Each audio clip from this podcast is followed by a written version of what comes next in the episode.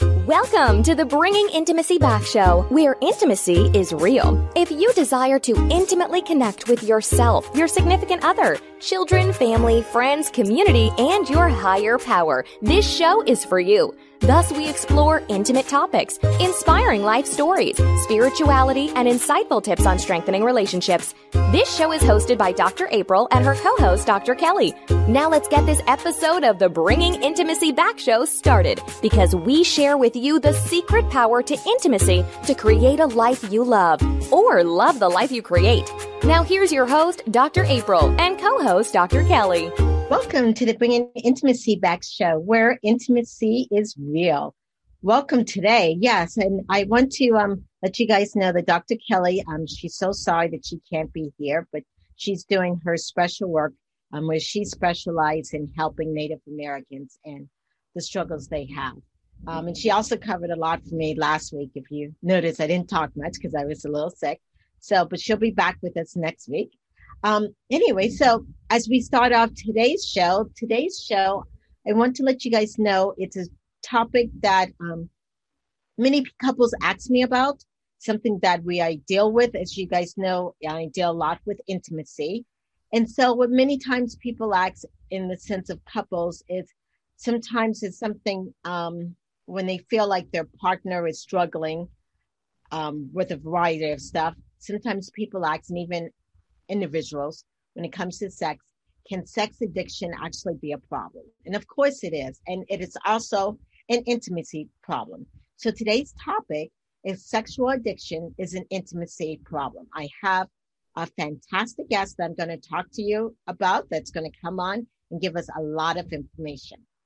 But before i get started i want to let my audience know that you know i'm about to release my second ebook which i'm so excited about. As you know, the first one is Improving Intimacy, Self, Spirit, and Spouse, and it's on Amazon, which is great.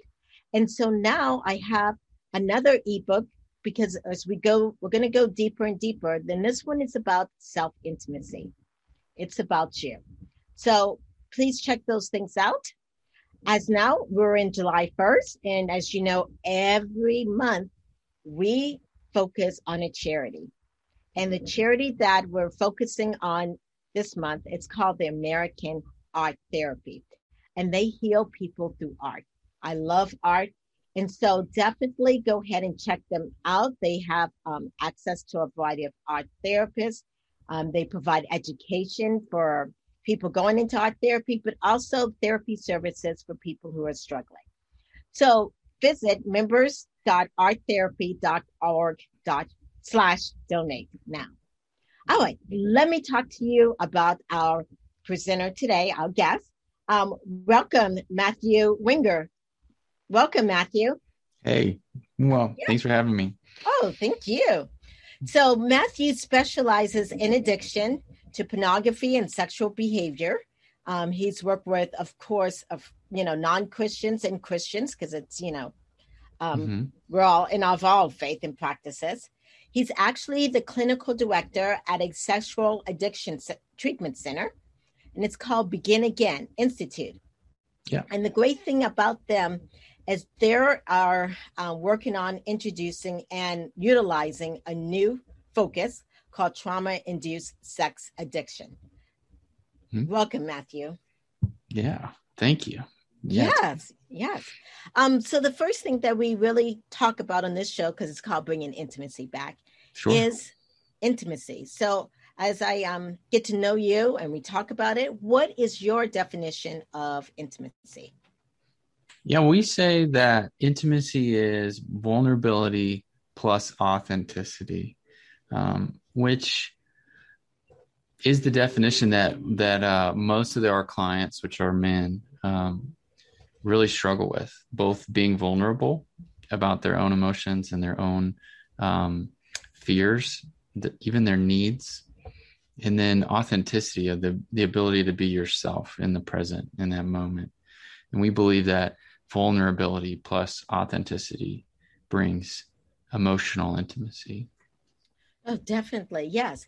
Um, that terminology, um, the main one that we're talking about today is sexual addiction. Mm-hmm. And many times individuals have no, they're like, do I have a sexual addiction? Do I not? What is your definition of that as we get started? Sure. So there's obviously a lot of definitions out there of sexual addiction. I like to keep it simple. So if you're struggling with uh, sex or sexual behavior such as pornography or compulsive masturbation or something like that, um, there are kind of three um, things to look for, right? So, um, is there compulsivity? So, do I feel like I need to do it? Um, or do I find myself wanting to do it in circumstances where I otherwise wouldn't? Or am I going out of my way to do it when I otherwise wouldn't, right? So, do I have a level of compulsivity where I feel like I, I need to?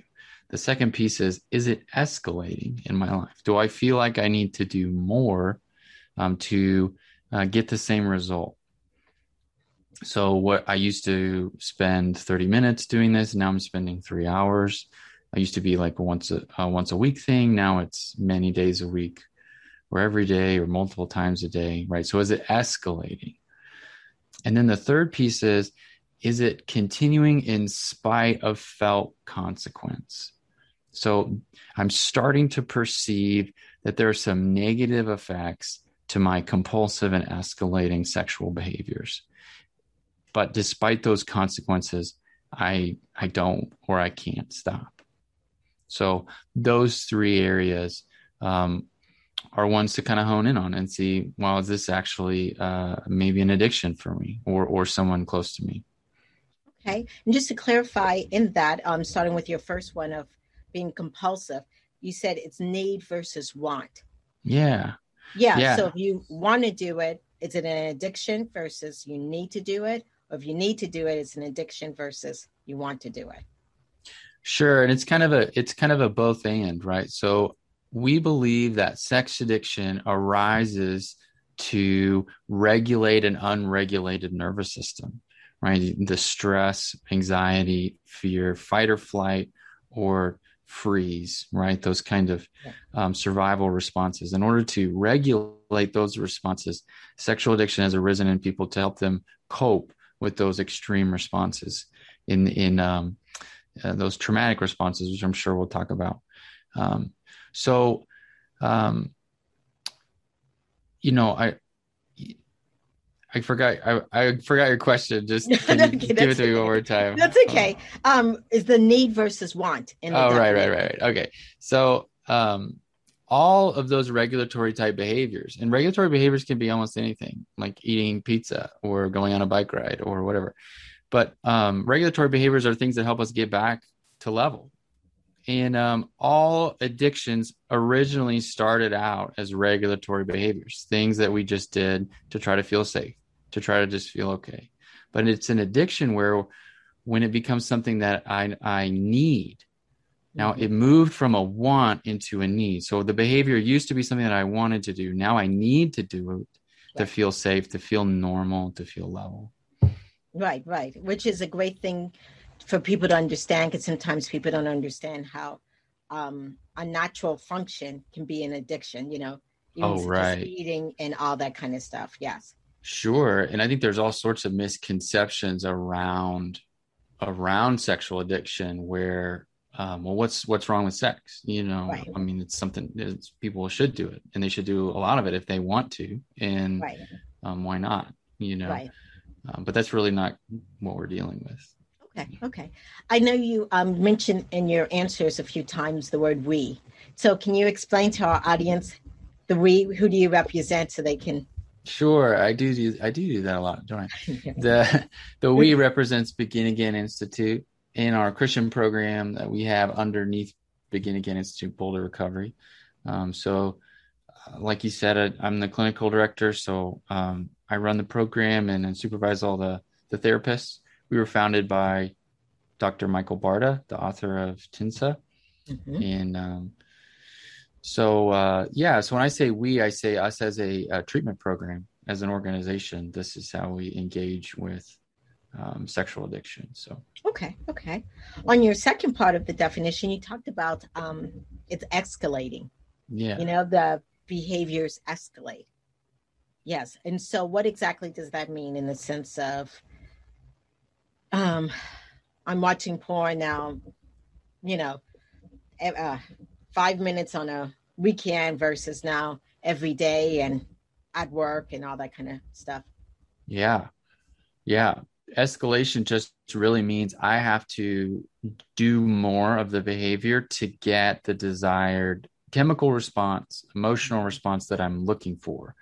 Um, one of the misconceptions of sexual addiction is that people think that that sex addicts are addicted to the act of of ejaculation or sex, right. but the but the reality is um, they're addicted to dopamine, the mm-hmm. dopamine release within the brain. So the the you know the pleasure chemical, if you want to call it that, um, and those um, behaviors early on in their childhood development they realized that those behaviors could bring that pleasure chemical and it could um, calm them down. It could bring them peace, could bring them felt safety, could bring them a release of emotion. And, and, and it was working for them. Now it's no longer working for them. It's escalated to the point where I need to do this all of the time to get right. that same essentially uh, hit. And an easy metaphor for this is, is drug addiction. Right. You have to use more and more and higher concentration of substance to get the same effect. And it, it works the exact same way. Yeah, yeah. I was just thinking to myself, it'd be interesting if the um, DSM 5, which is what we use mm-hmm. as clinicians, had it um, as addiction to dopamine, would more people come out and be honest with their addiction versus, mm. you know, saying, I'm addicted to drugs, I'm addicted to sex, which is like even, you know, people don't yeah. want to admit. You're right yeah there's yeah. a stigma there unfortunately and you, you know there are a lot of bad actors out there that have utilized sex addiction as a try like a way out from under responsibility for their behaviors high profile people um you know in our culture. And so sex addiction has in some ways accidentally become kind of a joke. But there are millions of people men and women that struggle with this across our world um, that are have to utilize tremendous courage to go and get help around it um, because of that stigma. You know, I often say you stand up in a room of people and you say you're, you know, six months sober from alcohol, you're going to get a round of applause. Right. You stand up and say you're six months sober from sex addiction. Everybody's going to move from you. I'm like, yeah. yeah. Yeah. yeah. Yes. Yeah. That's the, the sad part of it. Yes. Mm-hmm. And in the third part of your definition, you talked about consequences, you know, um, that you felt, and you use the word felt consequences. Yeah. yeah. Why is the word felt in there? Well, I think there are consequences that are going on in people's lives around addiction that they don't really feel right away, right? The distance from their family, the numbness that they have to their emotions, the lack of emotional intimacy in their relationships, in their marriages um, their inability to do their best work at, in their career. Some of these things they don't realize when they're in the middle of addiction, but a felt consequence is when it arises to the level of my awareness, and it's a big deal. Like, like um, my wife coming to me and saying, you know, what's this? Right. What's this on your phone? Uh, right. You got it right and get out I, i'm get out get out i don't want to look at you i don't want to talk to you you said you were done with this get your things, move out, or you know, an affair again, again. I thought we worked through this. I thought we went to counseling. You know, um, uh, getting caught at work, getting caught with stuff on your computer at work, and and and losing maybe a promotion or an opportunity at work, or maybe even losing your job. You know, these are felt consequences, and when these come into our lives, and we still can't change, even though we might want to, we we still can't change the behavior. Then uh, then we know that we're dealing with something very serious. Okay. I was just speaking with one of my um, interns um, actually today, and he was seeing a woman whose um, husband has been um, on a lot of porn sites, just hooking up with a lot of different people and all that kind of mm-hmm. stuff. And so, um, and she's just really about to, to leave. Mm-hmm. But he doesn't seem to care, or he's not um, in the sense of a consequence. Sure. and of course, there's alcohol involved in all of this. So, does that mean that um, if he doesn't feel it, the consequence, does it mean that it's not an addiction or? No, um, I think determining whether you or somebody has a felt consequences is hard. You know, it's hard to do for somebody else, but for them, right. it's like, hey, your wife is coming to you, she's threatening to leave you, and you and you you don't want to change. Then, you know, from her point of view, yeah, this guy likely has some sort of sex addiction. Right. Other people might say, hey, he's just not kind of a he's not a one woman kind of guy, and right. and but um, if you were to really sit down with that guy and say, hey, is this really what you want? Right. You know, they might say no. Right. You know, if they're being really honest with themselves. But uh you know, the best time to deal with an addiction is when you're ready to change. And some people just aren't ready to either admit they have an addiction period or they're not done. We work with guys sometimes who only get one toe into recovery and say, "Hey, there's still some stuff out there I want to try. There's still right. some some crazy out there I want to try." and I'm not done with this yet. And other guys just kind of lower their head and rub their face and be like, man, you're going to be me. And, you know, they're maybe 20 years older and they say, do you want to be back here in this kind of program 20 years from now? Mm-hmm. This is your, this is your chance, man. And, um, uh, some, you know, unfortunately that happens from time to time. Okay. All right. Thank you so much. Well, we're going to take a small break. And when we come back, we're going to go more into about addiction and treatment and how we can help individuals and couples out there who are struggling with this issue. We'll be back in a moment. Are you wanting a vacation in paradise? A vacation to rekindle the passion? A vacation without the kids? A vacation where you can learn how to communicate, where you and your partner actually hear each other and gain insight? If so, vacation counseling is your next vacation. Dr. April Brown has created vacation counseling in Southwest Florida as a perfect option for you and your partner. Our retreats are one couple at a time. We have a variety of packages available to choose from, including virtual couples retreats. If you and your partner are interested in the vacation counseling, please visit us at vacationcounseling.com for more information on pricing and packages. Also, follow us on Instagram and Facebook. To keep track of the latest news, stories, activities, or coupons on vacation counseling and Dr. April's other services, we encourage you to sign up to receive a monthly newsletter called Intimate Connections at draprilbrown.com. Remember, if you and your partner are struggling with communication and intimacy, and you all are looking for a retreat to connect, Vacation counseling can be your next vacation in Southwest Florida.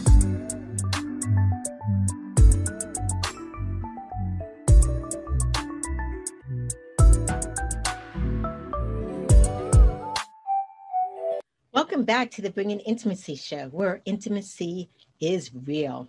Well, today our topic is sexual in, uh, sexual addiction as an intimacy problem, and we have Matthew Winger here to sit here and talk to us about this.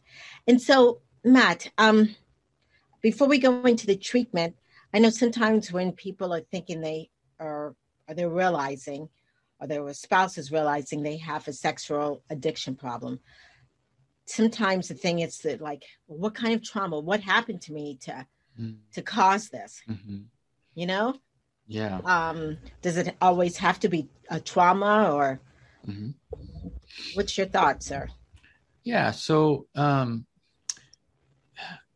we believe that trauma uh, is at the root of almost all addiction um, okay. and, and specifically sexual addiction we believe that um, tra- trauma and specifically attachment trauma mm-hmm. is at the root of this addiction, right? Where a child was reaching out to get their needs met and they were either abused or dismissed in response, right? They were verbally or psychologically, spiritually, emotionally, physically, sexually abused, or they were um, their their caregivers had their back to them and they were trying to do whatever they could to get them to turn around. Um, and pay attention to them emotionally. And you would think in a trauma based program, most of our guys are coming from environments where they were they were physically abused or there was some sort of sexual trauma, and that's true. Um, we do see a lot of guys that are like that, um, and I believe there are a lot of sex addicts out there that have endured that kind of trauma, what we might call um, big T trauma, right? Mm-hmm. But actually, like eighty five percent or more of sex uh, sex addicts that have been surveyed um, across the, our country, and, and most of the men that come to our program actually are more in that little t trauma of um, my emotions were not validated at home. Mm-hmm. Um, I, I didn't have a warm connection to my caregivers. They were present, but nobody seemed like they were paying attention to my emotions or my needs or validating me as a person other than the things that I could do. I was valued for what I could do, how I could perform, but not for who I was. And all sorts of instances like that. A simple way of looking at it, just really simple, is kind of what we call hot box and cold box. Hot box is kid reaches out and gets abused by the parent in some form or fashion, or they're getting abused and the parent doesn't pay attention. Um, the cold box is kid is reaching out to connect with the parent, and the parent is distracted and has their emotional gaze away from the child.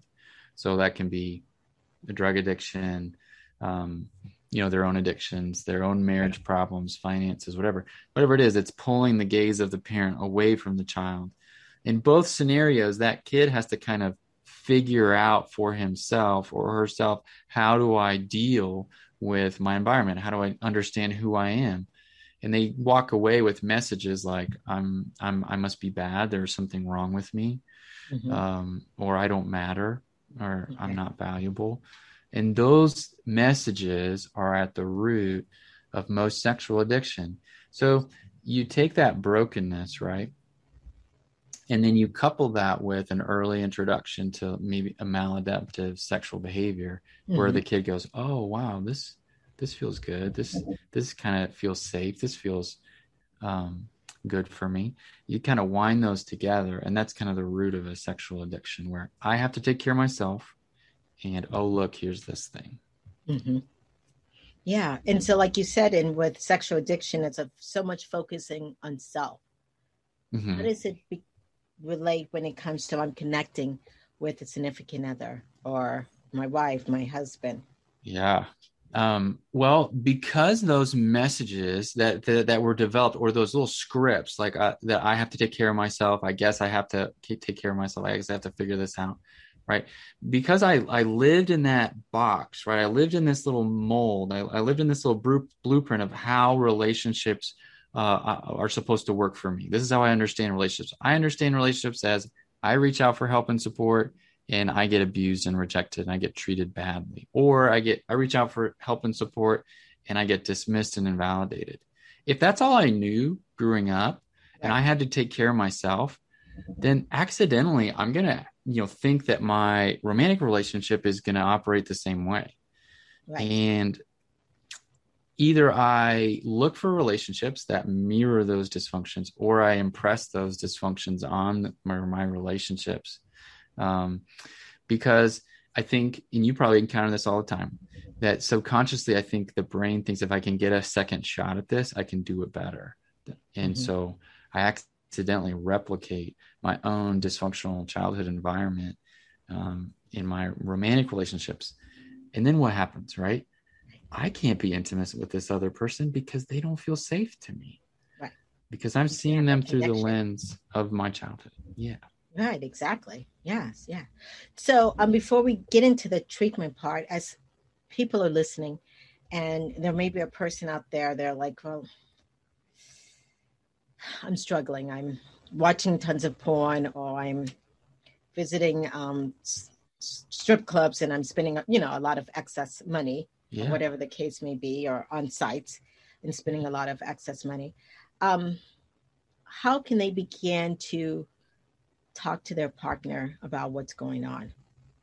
Mm, that's super hard, right? Um, if I if I'm realizing that I'm starting to have a compulsive addiction, usually the the the impulse is to hide it. The impulse is going to be to uh, keep it under wraps. Because what happens if they find out?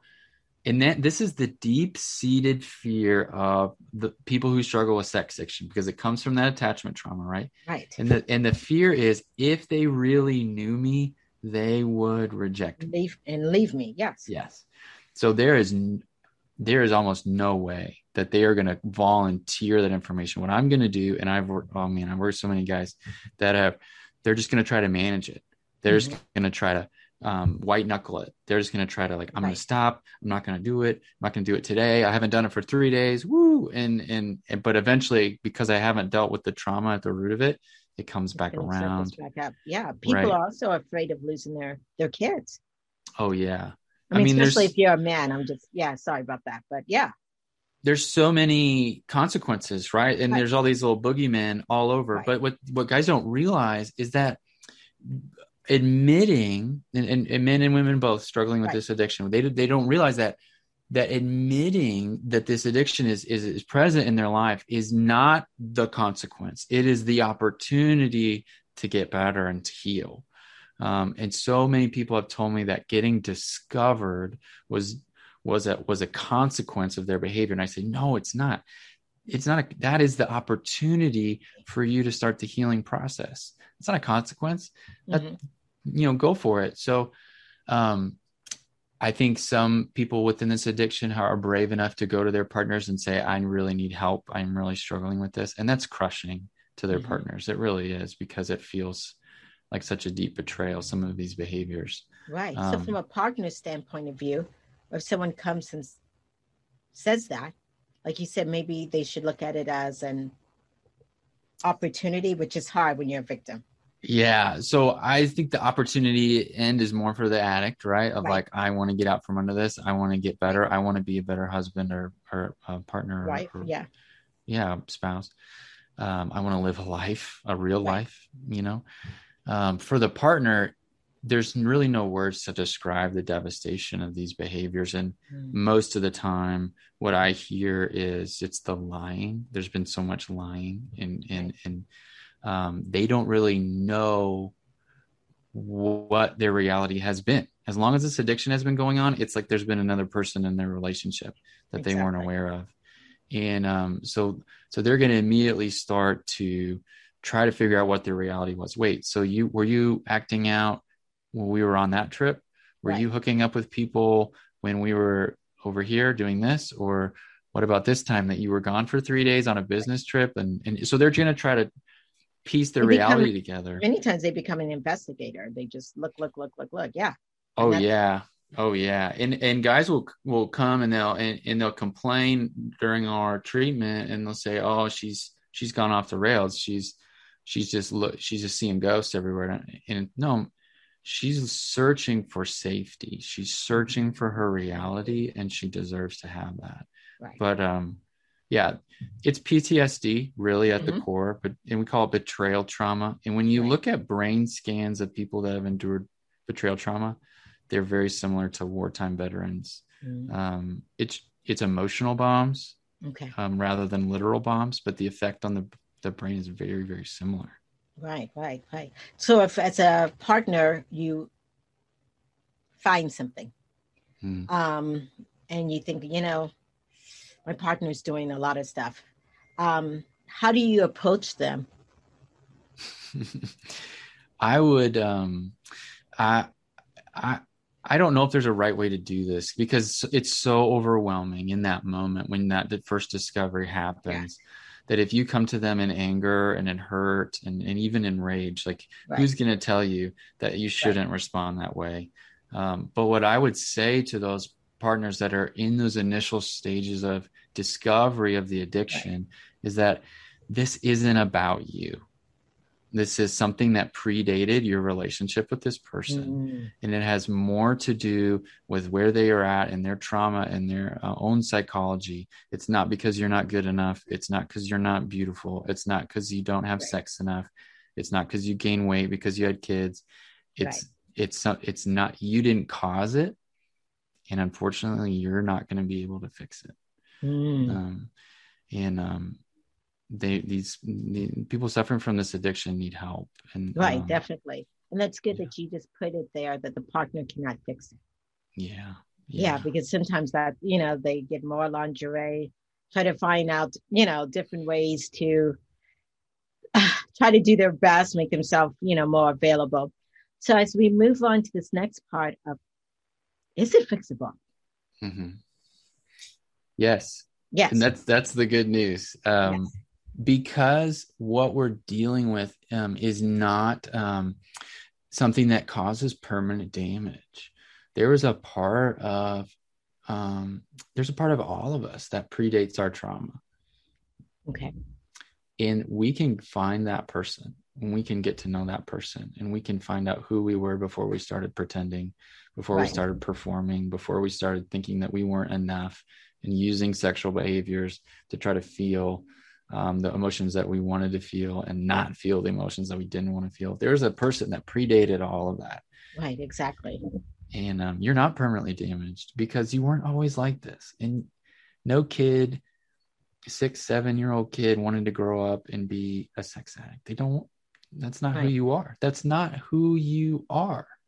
Um, these are things that you do, they are not who you are.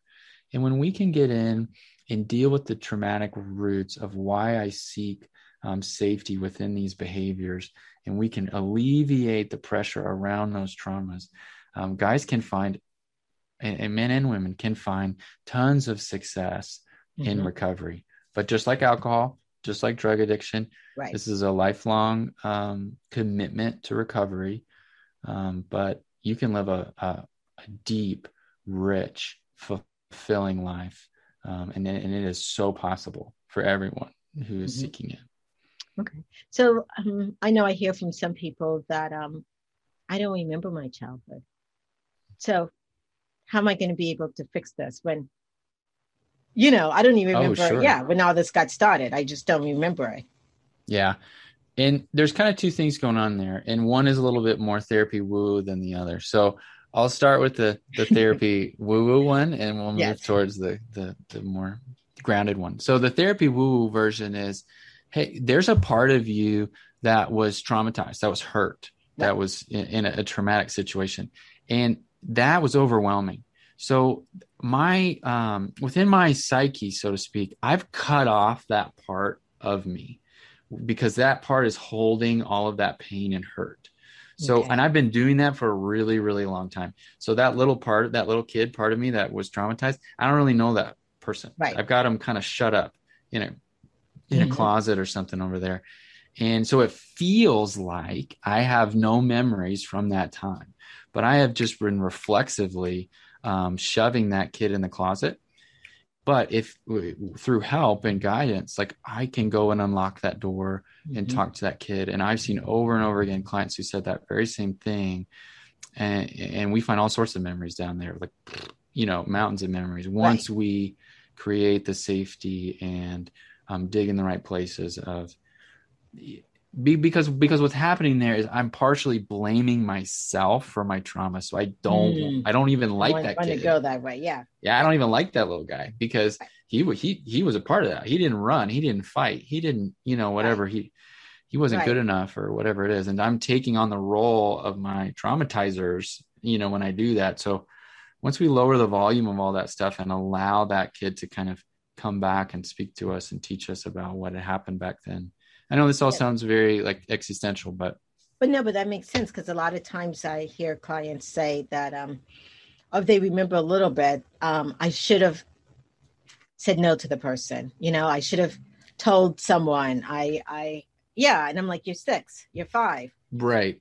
Yeah, exactly. I mean, yeah. what are you gonna bring a little kid in here and you're gonna start judging him for all of right. his mistakes, or right. would you be overwhelmed with compassion for that poor kid and what right. he's been through? Right, helping them to look at it at their eyes of how they were at that age. Sure. And the, and the other one is um, a lot of people don't see the painful events in their past as traumatic. Um, and they That's need true. some kind of coaching around that of saying, hey, if that happened to one of your children, right. or if, what, how would you feel about that? Right, exactly. And they've been involved in minimization and they need right. um, the permission to right. feel um, what they feel about those mm-hmm. things. Yeah, because many times, whether it's um, you know, a parent that did it, step parent, uncle, whatever, they don't want to think bad of that person. Yeah. Yeah, yeah, yes, yes, yeah. I was working with someone recently, yeah, and um, the person was actually supposed to come to their wedding. mm. Um, and when we started, we you know talking about all this, they're like, "Whoa!" But yeah, they didn't want to because they don't want to cause drama. Mm. You know what I'm saying? If I start to deal with this, this is going to cause a lot of drama. Yeah. Yes. In, yeah. their, in their mind and family and all that kind of stuff. Yeah. yeah. Yeah. So let me just push it aside. Sure. And and and it's so easy as a third party to say, hey, you know a lot easier than actually doing the work is saying right. hey do you know all the chaos and drama that is going on because you're not dealing with it exactly um wouldn't it be you know your all of your best efforts have brought you to this place maybe try try something new um mm-hmm. and see if you can find healing in that relationship instead of continually trying to shove down how you feel about it and it's creating all this like toxicity that's just under the surface that's not helping you at your wedding Right. You know? Definitely. Yeah. Um, so, what does treatment actually look like? Sure. Um, yes. Big question, right? Because there's a lots of different types of treatments that we that we use, and there are a lot of different types of treatments that are effective for this addiction. But mm-hmm. one of my favorites is something called brain spotting. Um, spotting. Okay. So I don't know if you've heard of brain spotting, but it's kind of mm, I wouldn't say new, but it's kind of it's new to some. Um, okay. So it's a cousin of EMDR. Mm-hmm. So if you're familiar with EMDR, it's a way in which you can access memories that are stored in the midbrain, which is where we store a lot of our memories, especially painful ones. Right. Some and of our unconscious memories. Yeah, and yes. even pre-verbal memories right. too. Uh, so we we use brain spotting, which is a way of of utilizing eye position to access memories within the midbrain midbrain and reprocess them. Mm. So it's a little bit faster than EMDR in the sense that you don't have to set up all of the the manualization of EMDR. So it works for us because we have a we have a short window with our clients, and then um, but it's also effective in long term therapy as well. Okay. But it's kind of intuitively true because I'm sure you've seen this in counseling where somebody's talking about maybe a shameful memory and their eyes are glued to the floor. Right. Or, you know, uh, a, a, memory of abuse and and they kind of look up like this right in a stance of like helplessness or defense mm-hmm. right and the brain is storing memories and it's holding that kind of eye position and, and most of the trauma treatments that we've discovered within the field and within the scientific community they feel really weird but they work Mm-hmm. Um, and EMDR is the same way. Who knew right. that, you know, looking from left to right over and over again while you're thinking about your trauma could help you deal with it? Um, so it's just one of those techniques that we use to get into the midbrain and allow people to reprocess those memories, to relive those memories with a safer emotional outcome um, with a more mature brain. And uh, it's very supportive, it's very organic, and you can mm-hmm. use different techniques within um, a brain spotting session, like okay. uh, you know, uh, empty chair work or I talking with the younger yeah. parts of yourself, or or things like that. So we believe that the body wants to heal, and you put mm-hmm. the body in the right space, and it will take advantage of it. And brain spotting is one of those ways. Another way that we treat this addiction is in community. So. Okay uh, sex addiction is by its nature, nature isolating. Yes. Yeah, I don't. No one else knows about this, and and I'm kind of I'm doing a lot of it by myself anyway, and um, I feel cut off. I feel weird. I feel maybe um, ugly in mm-hmm. in it within it, and um, it's very isolating. So bringing uh, groups of addicts together in a cohort and working through the material together, I get to fight that lie if you knew me, you would reject me. Right. And I get to develop empathy skills and emotional awareness skills within that group and build that connection. And um, we're really proud of our treatment model because guys will stay connected and mm-hmm. they'll stay connected for years and they'll go on vacations together and their wives will meet and they'll travel to visit each other and they'll have text chains and and um, Zoom calls that they all jump on, you know, in the cohort it's a tight cohort because you've told those people things that you thought you were going to take to the grave and you, they didn't reject you. Um, so it's a very big part of the treatment. So we do, we do what we do different types of experiential and um, uh, all sorts of different treatments. Yeah. Okay. Yeah, I'm glad that you mentioned the brain spotting um, for our audience to realize that, of course, we have an unconscious mind mm-hmm. that holds a lot of stuff, and even in the sense um, that our body remembers everything also as you, the body keeps score. So right. using therapies that tap into that.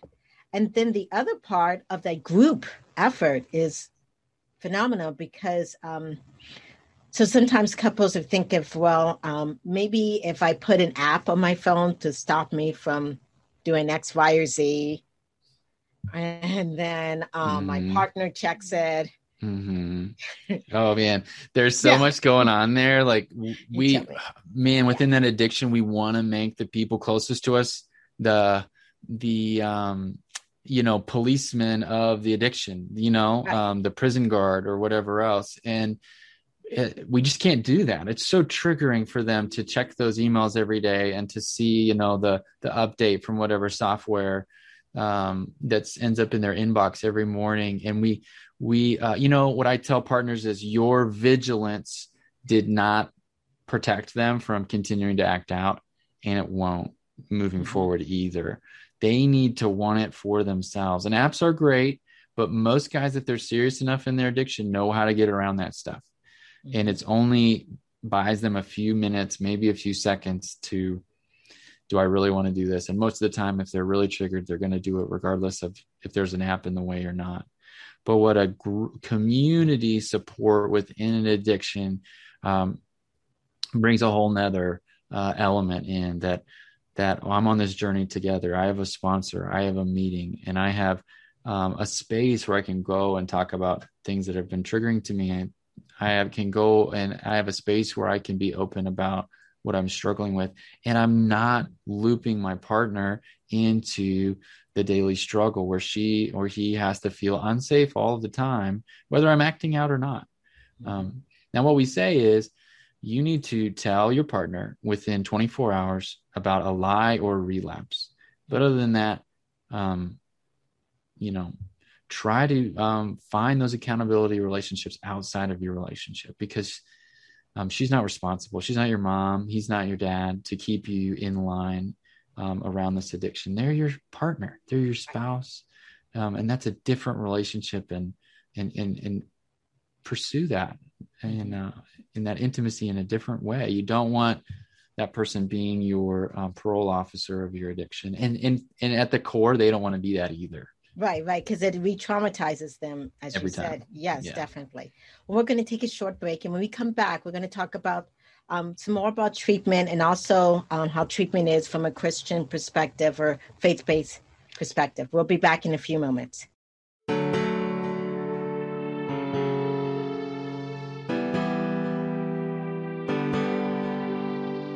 If you are listening to this commercial, you have a pulse. If you have a pulse, you have stress.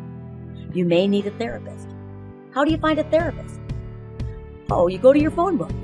Wait, what's that? Go to the World Wide Web, you type in therapist near me. And then you find a list of acronyms LMHC, LPC, NCC. How on earth do I understand this and navigate this?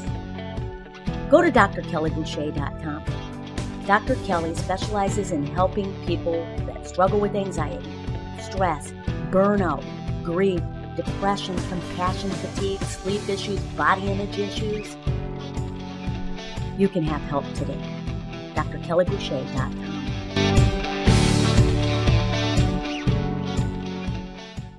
Welcome back to the Bringing Intimacy show, where intimacy is real. So today we've been talking about sex addiction, and how it is an intimacy problem dealing especially with couples and even an intimacy problem with oneself. Mm-hmm. And I mm-hmm. have Matthew Winger here to sit and talk about this. And so we've been talking about self and spouse or partner. And now I know that he does a lot with um, faith-based individuals mm-hmm. and um, in a faith-based, I think it's a faith-based program or it's an open so our Begin Again Institute program is um, a clinical based program, and Boulder Recovery is a, a Christian program where we engage with uh, Christian men who um, see their Christian faith as a core piece of their identity and want to engage in healing and recovery um, through um, their their experience and relationship with God in concert with solid clinical work.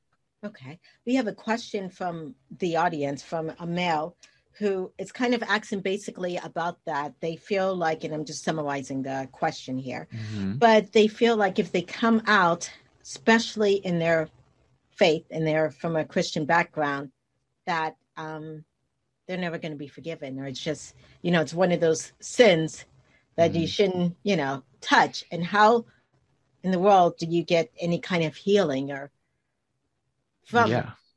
um, the stuff that they've been doing? Yeah, and I really feel like um, so much of that issue, and I mean, I really, um, I really have a, a lot of sadness in my heart for that for that guy, and feeling like he can't um, tell the truth right to anybody in his life, Right. or, or or be authentic in in the places that he wants to be. And you know, I would tell him, and I would tell other guys, you know, um, God uh, sees you for all of who you are, um, and He is not standing there tapping His foot, waiting for you to get it together. Um, in fact, He loves you and has compassion for you, and desires healing for you. But but more than that, He He's in in this with you, and He is um, faithful to you, regardless of whether or not you ever uh, overcome this addiction. So a lot of Christian guys think God is going to love me if God will love me if Jesus will like me if I can only get on top of this addiction. And the reality is that's just not true. right Um, he has so much love and compassion for you in this. And and he sees everything you know because oh yeah, you talked about the trauma that most people have he saw the little boy Yes. And he was the there. with- yes. And he was there too. And that's so hard. And that's so hard to, to work through with these guys that, that, that Jesus isn't just with you in the times where you feel his presence. He's always been with you, even in the hard times, even in the mistakes, even in the choices that, that you're ashamed of. He was there and he doesn't feel differently about you. And what I'd say to that guy is like, there are people within your life and in your community that will not reflect the gospel to you when you admit that you're struggling with this addiction. Mm-hmm. But that doesn't change the way that God feels about you. And that doesn't um, preclude the ability for you to get help. Um, when we work with Christian men, and this is my passion, okay um, is to uh, encourage them in, towards a deeper understanding of the gospel because christian guys think that that jesus love is for everybody but them. Hmm and um and that's just that's just not true. And they have theological beliefs that aren't connecting with their life experientially. And so we want to help them around that. But look there is no greater example of the gospel than when somebody can pursue Jesus within this addiction and find hope and healing. That is the gospel, right? To open Exactly. the eyes of the blind and to set the Exactly. captives free. And right right Um, and look at what happened with paul yes, yes yes. And so there are going to be people that are not going to be comfortable with you um, struggling with this addiction and, and, and speaking about it to them. And there's going to be people in your life that that are going to have a hard time with it. Um, but the people that truly love you and that are reflections of Jesus in your life are going to want you to find healing in, in around this issue. hmm Yeah, yeah, and to even to touch a little bit on that, um, as we mentioned earlier, there are people who are trying to get help and they feel like they're being judged by society. Yeah. How do you deal with that? You know, I I say this to guys, you know, it, that there you need to find a, some trusted people. You need to find some safe people in your life for you to be able to talk to about this. Okay, Um, and and right now, culturally, um, it is not a safe thing for you to Right. talk about this openly. It unfortunately, um, and we're moving in that direction in, in the therapeutic community where it's a more recognized um, addiction.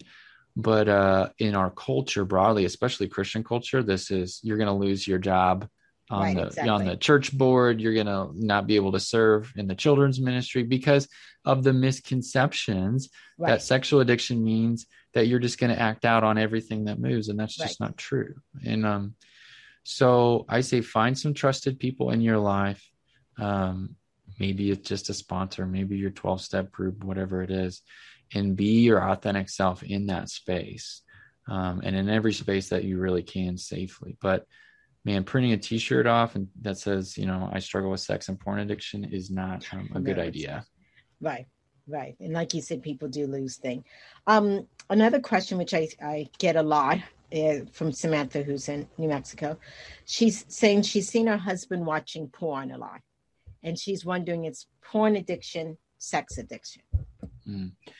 We treat porn and sex addiction um and when uh, what I tend to say is that when we get down to the nitty gritty, what we're dealing, and this is the topic of the show, this is an intimacy disorder, and it shows up in uh, sexual behaviors like acting out outside your marriage, adultery, um, affairs, strip clubs, escorts and prostitutes, things, and it also shows up in pornography.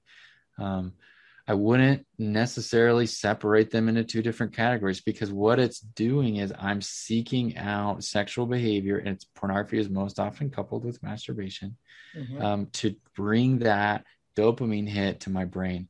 And what happens when I do that That's is I right. kind of get numb. I kind of get high and I can't connect with you and I I can't because I can't connect with myself. Right, exactly. Um, so what I would say to her is that have a um, have a careful, nuanced conversation with your partner about what it means for you that they are doing this, mm-hmm. um, because that's what matters in the coupleship, right? That this, I, you know, I don't know about other couples, but this does not feel right for me, and this is not what I want for our marriage. And I think this stuff is between you and I, right. and I really, it kind of hurts me that you're doing this, um, out, you know, uh, by yourself, and um, so have that conversation. And if he is willing to change the behavior and you see a marked change in the behavior, then then you can be comforted by that. Or if he doesn't, then you know that you have a bigger issue. Or just go and see if he'll come with you to a marriage counseling session and you guys can have a safe mediated conversation about these things. Wow. Well, Matthew, you have provided so much information. Thank you so much for being on the show. If people are listening and they want to connect with you or hear about your treatment, can you um, let us know? Yeah. Yes.